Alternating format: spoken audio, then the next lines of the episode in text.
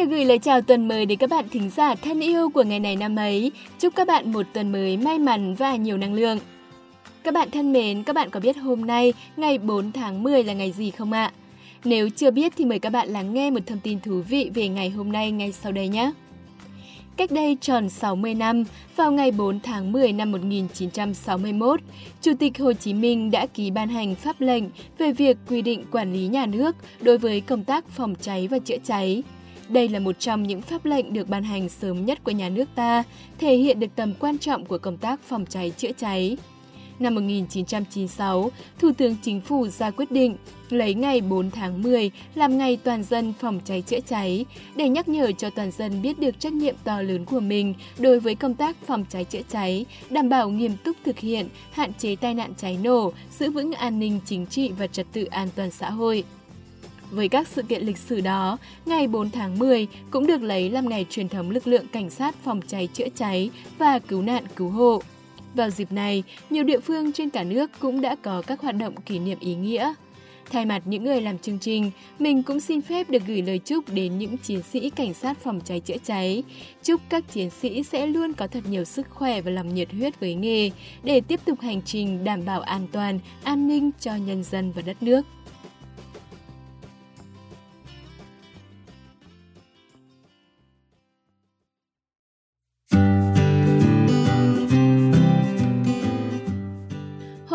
Ngày 4 tháng 10 là ngày thứ 277 trong năm.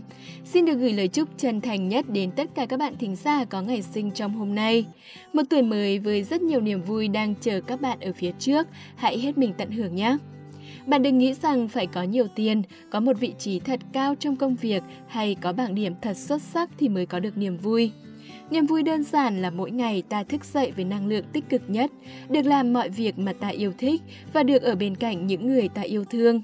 Thêm nữa, niềm vui cũng đến từ sự cố gắng của ta mỗi ngày để từng bước tiến bộ hơn và vượt qua chính mình trong quá khứ. Và để hiểu rõ hơn về điều này, chúng ta sẽ cùng gặp lại MC Viên Trà với một câu danh ngôn nói về niềm vui thực sự các bạn nhé. Mời các bạn cùng lắng nghe.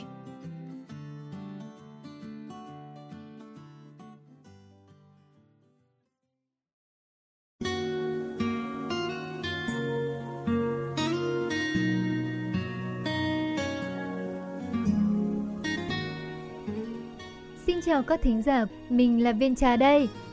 Một ngày cũ trôi qua, một ngày mới lại bắt đầu, các thính giả thân yêu có gì mới không nào? Còn chúng mình hàng ngày vẫn có những câu danh ngôn mới để chia sẻ với các bạn.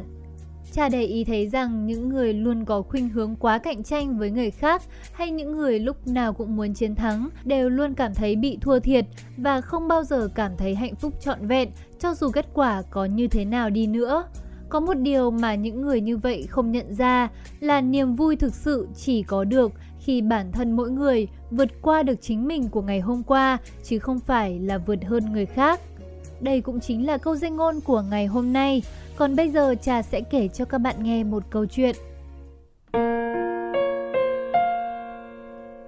Năm 1972, Richard Nixon đại diện cho Đảng Cộng Hòa tham gia cuộc chạy đua bầu cử nhằm tái đắc cử Tổng thống Mỹ ở nhiệm kỳ tiếp theo. Nixon đã chỉ đạo ban thực hiện chiến dịch của mình dùng mọi biện pháp để có thể giành được càng nhiều phiếu càng tốt.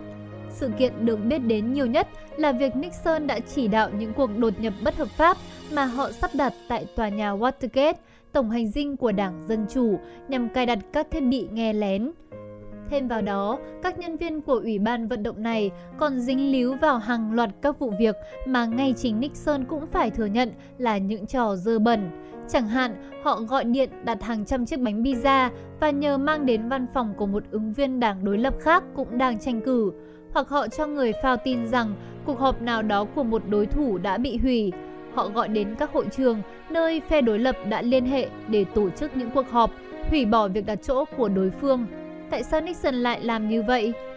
Vì Nixon luôn sợ thất bại, ông bị ám ảnh bởi tham vọng rằng phải chiến thắng trong cuộc tranh cử bằng mọi giá và ông ta đã áp dụng những thủ đoạn được xem là hèn hạ nhất lúc bấy giờ. Điều chớ trêu nhất là Nixon vẫn có thể chiến thắng mà không cần phải bày ra bất cứ trò nào như vậy, dù cuộc tham chiến phi nghĩa ở Việt Nam của chính quyền Mỹ lúc đó bị dư luận phản đối và chính vì không dám đón nhận thất bại, nên ông đã bị cuốn theo những biện pháp cực đoan đó để rồi cuối cùng phải trả giá bằng chính chiến thắng mà ông đã cố công theo đuổi. Ông đã được đề cập đến như một trong những chính trị gia với những bề bối tệ hại nhất trong lịch sử tranh cử của Mỹ. Vụ Watergate sau này gắn liền với tên tuổi Richard Nixon là sự sỉ nhục lớn nhất trong các đời tổng thống của Mỹ. Bạn biết không, tính cạnh tranh và cái tôi quá cao luôn làm cho nhiều người không bao giờ cảm thấy hài lòng về cuộc sống của mình vì đối với họ sẽ chẳng có thắng lợi nào là đủ và thất bại là một vực thẳm khủng khiếp. Nhưng bạn ơi, không có ai trên đời là hoàn hảo, mỗi người đều có những khuyết điểm riêng. Cuộc sống là một chuỗi những ngày cố gắng để khắc phục các khuyết điểm của bản thân và dần dần trở nên hoàn thiện. Đó chính là điều ý nghĩa nhất trong hành trình sống của chúng ta và cũng sẽ là điều khiến chúng ta mỉm cười hạnh phúc. Hy vọng sau câu chuyện và những chia sẻ vừa rồi, các bạn sẽ ghi nhớ hơn về câu danh ngôn của ngày hôm nay. Niềm vui thực sự chỉ có được khi bản thân mỗi người vượt qua được chính mình của ngày hôm qua, chứ không phải là vượt hơn người khác.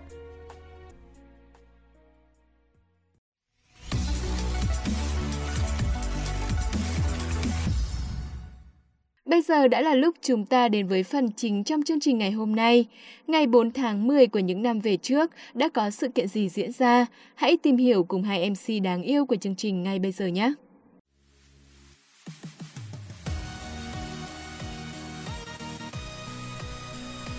Các bạn đang nghe chuyên mục Ngày này năm ấy, hôm nay ngày 4 tháng 10, ngày thứ 277 trong năm. Hiển Vi và Thảo Nguyên hân hạnh được đồng hành cùng các bạn.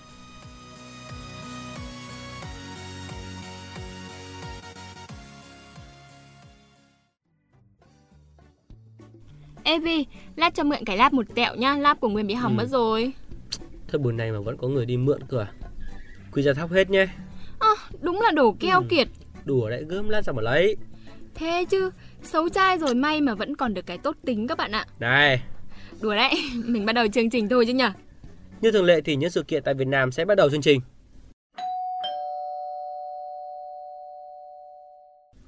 Ngày mùng 4 tháng 10 năm 1847 là ngày mất của vua Thiệu Trị. Ông tên thật là Nguyễn Phúc Miên Tông, là vị hoàng đế thứ ba của nhà Nguyễn, triều đại phong kiến cuối cùng trong lịch sử Việt Nam. Ông trị vì từ năm 1841 đến khi qua đời năm 1847. Ông là con trưởng của vua Minh Mạng. Phần nhiều sử sách nhận định vua Thiệu Trị là một người hiền hòa, siêng năng, cẩn mẫn, nhưng không có tính hoạt động như vua cha. Mọi định chế pháp luật, hành chính, học hiệu, điền địa và binh bị đều được sắp đặt khá quy củ từ thời Minh Mạng. Thiệu Trị chỉ áp dụng theo các định lệ của vua cha, ít có sự cải cách, thay đổi gì mới. Thiệu Trị cũng nổi tiếng là một vị vua thi sĩ, có để lại rất nhiều bài thơ, nổi tiếng nhất là hai bài thơ chữ Hán có tên là Vũ Trung Sơn Thủy, Cảnh trong mưa và Phước Viên Văn Hội Lương Dạ Mạn Ngâm, Đêm thơ ở Phước Viên.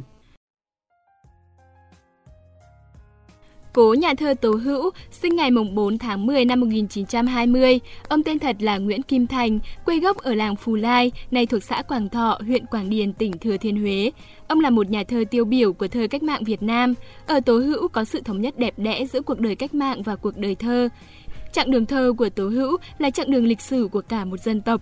Ông được coi là lá cờ đầu của thơ ca cách mạng và kháng chiến. Một số tác phẩm thơ nổi tiếng của ông như Từ ấy, Việt Bắc, đạt giải nhất Giải thưởng Văn học Hội Văn nghệ Việt Nam năm 1954-1955, ra trận Một tiếng đờn đạt Giải thưởng Văn học ASEAN của Thái Lan năm 1996.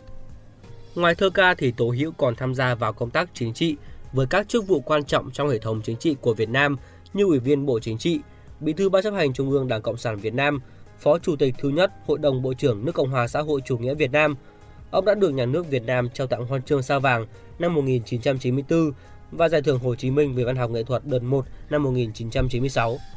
Những đóng góp của Tố Hữu vào văn học nghệ thuật nước nhà thật đáng trân trọng, đáng tự hào. Ấy vậy mà, khép lại đời mình ở tuổi 82, Tố Hữu chỉ để lại mấy dòng thơ ngắn ngủi. Tạm biệt đời ta yêu quý nhất, còn mấy dòng thơ một nắm cho, thơ gửi bạn đường cho bón đất, sống là cho, chết cũng là cho. Đây là tấm lòng, là triết lý sống hay cả hai? Tố hữu tạm biệt đời nhưng vẫn còn có mặt dài lâu với đời. Nhà thơ để lại cho đời nhiều hơn rất nhiều những gì nhà thơ nói. Hiện nay tên của ông được đặt tên cho một tuyến đường ở thủ đô Hà Nội nối từ ngã tư khó Duy Tiến Lê Văn Lương đến ngã tư Vạn Phúc Yên Lộ, chạy qua hàng loạt các đô thị lớn như là khu đô thị mới Phùng Khoan, Trung Văn, Vạn Phúc. Ở Huế cũng có một con đường mang tên ông. Người anh hùng dân tộc, người học trò xuất sắc của Chủ tịch Hồ Chí Minh, Đại tướng Võ Nguyên Giáp, qua đời vào ngày 4 tháng 10 năm 2013. Đại tướng Võ Nguyên Giáp còn được gọi là tướng Giáp hoặc Anh Văn. Ông là đại tướng đầu tiên, tổng tư lệnh của Quân đội Nhân dân Việt Nam, cũng là người chỉ huy đầu tiên của Quân đội Nhân dân Việt Nam, là một trong những người góp công thành lập Việt Nam Dân Chủ Cộng Hòa. Đại tướng Võ Nguyên Giáp là chỉ huy chính trong các chiến dịch và chiến thắng chính trong chiến tranh Đông Dương 1946-1954, đánh bại thực dân Pháp, chiến tranh Việt Nam 1960-1975 chống Mỹ, thống nhất đất nước và chiến tranh biên giới Việt Trung 1979 chống quân Trung Quốc tấn công biên giới phía Bắc.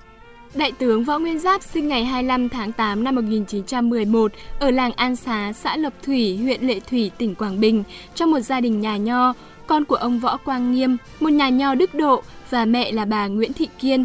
Tuy còn nhỏ tuổi, nhưng những câu chuyện đêm đêm mẹ kể cho cậu nghe về tướng quân Tôn Thất Thuyết phò vua Hàm Nghi hạ chiếu Cần Vương, kêu gọi các sĩ phu và dân chúng đứng lên chống Pháp bảo vệ non sông.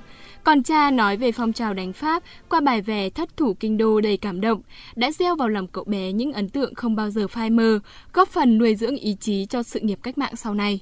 Ngày 3 tháng 5 năm 1940, Võ Nguyên Giáp với bí danh là Dương Hoài Nam cùng Phạm Văn Đồng lên Lào Cai rồi vượt biên sang Trung Quốc để gặp Chủ tịch Hồ Chí Minh và kể từ đây, ông từng bước trở thành người học trò xuất sắc và gần gũi nhất của Chủ tịch Hồ Chí Minh, trở thành người trực tiếp chỉ đạo, tạo nên những chiến thắng vang dội của quân dân ta. Tiêu biểu nhất là chiến thắng Điện Biên Phủ, lừng lẫy Nam Châu, chấn động địa cầu, đập tan cái mà Pháp Mỹ gọi là pháo đài bất khả xâm phạm.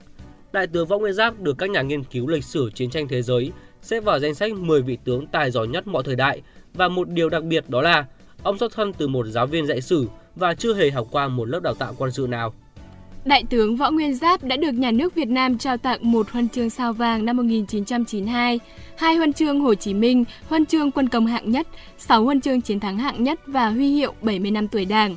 Đại tướng qua đời tại Viện Quân y 108 Hà Nội, nơi ông tới điều trị từ năm 2009, hưởng thọ 103 tuổi, và là đại tướng Việt Nam sống thọ nhất trong lịch sử Việt Nam từ trước đến nay.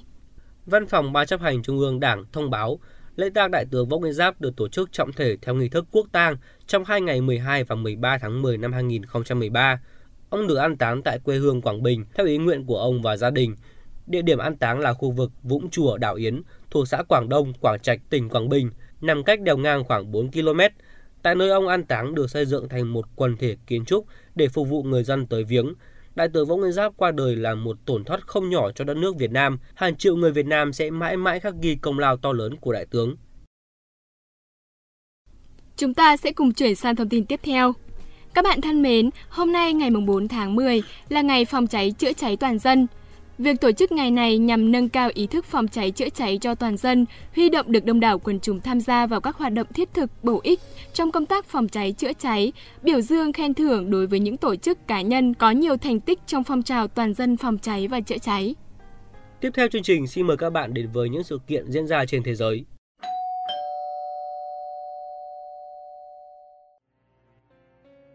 Ngày 4 tháng 10 năm 1957, tàu vũ trụ Sputnik 1 của Liên Xô được tên lửa R-7 phóng lên từ sân bay vũ trụ Baikonur thuộc Kazakhstan, là vệ tinh nhân tạo đầu tiên được phóng lên quỹ đạo trái đất. Ngày này cũng được xem là ngày mở đầu kỷ nguyên chinh phục vũ trụ của loài người. Ra đời vào đỉnh điểm của thời kỳ chiến tranh lạnh, việc phóng Sputnik đã khiến người phương Tây bất ngờ và buộc Hoa Kỳ phải bắt đầu thời kỳ chạy đua vào không gian, đồng thời tiến hành một phong trào cải cách giáo dục khoa học. Và đây cũng là thông tin trên thế giới duy nhất của ngày hôm nay. Đến đây thì thời lượng của ngày này, năm ấy hôm nay đã hết. Xin cảm ơn các bạn đã chú ý lắng nghe. Xin chào và hẹn gặp lại.